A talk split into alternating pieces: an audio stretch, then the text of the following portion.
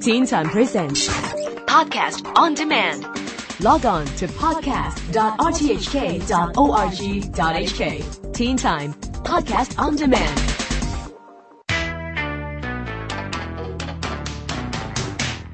Welcome back to the Teen Time Science blog. I'm Neil Chase. Do you have a fear of something? Maybe spiders or snakes, or even a fear of heights?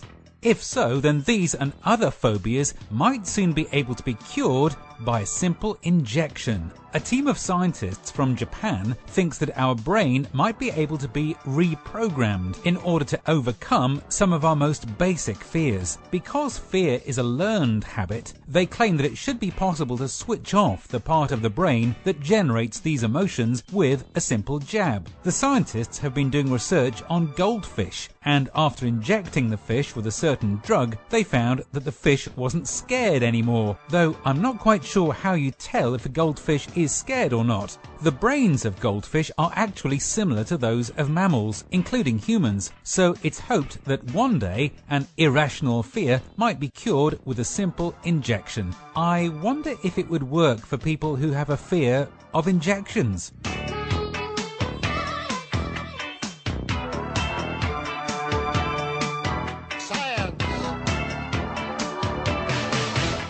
There's good and bad news about our solar system. An astronomer has given an 86% chance that a neighbouring star would smash into the outskirts of our solar system. The good news is that it wouldn't happen for the next one and a half million years.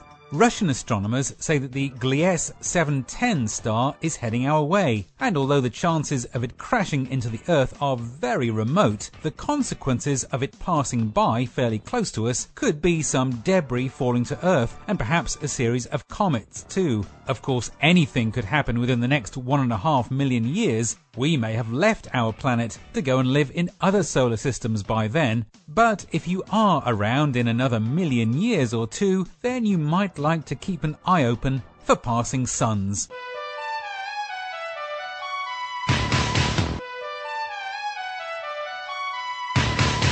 Some people love extreme sports, like skydiving, but one American daredevil is planning to jump from the highest position ever, 37 kilometers high. Felix Baumgartner has done hundreds of skydives, but intends to be the first person ever to break the sound barrier whilst in free fall. He would take a helium balloon up to the 37 kilometer mark and then jump back to Earth. Within about half a minute, he would be falling at over 1,200 kilometers per hour, and so would break the sound barrier. However, even though he would be wearing a special pressurized suit, nobody has ever done that without the protection of an airplane around them, and so it's uncertain what effect the shock waves would have on his body as it exceeds the speed of sound. The last person who tried died in the process, but if all goes well, the Daredevil will perform the biggest ever jump later this year.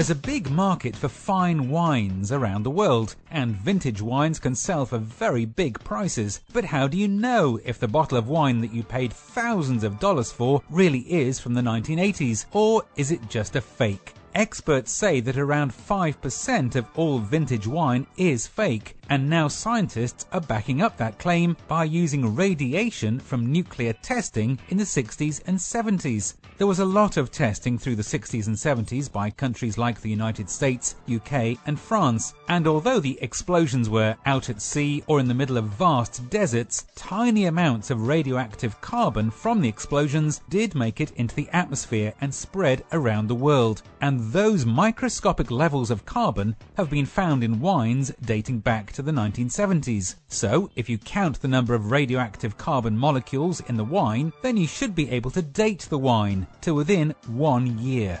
The wine itself isn't radioactive as the amounts are so tiny, but it is a way to see how old the wine is. The only problem is that you have to open the bottle to find out.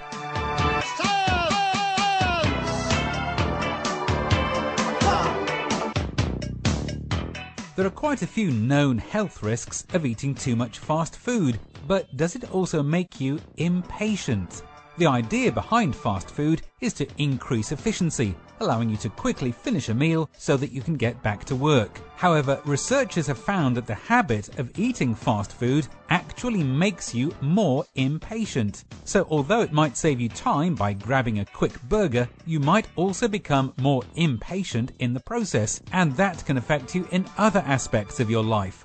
So before you grab that next burger, just wonder if you might be mentally better off taking a little more time to eat lunch.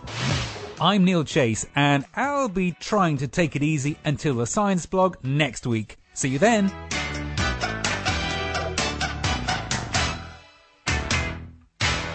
Teen Time Presents.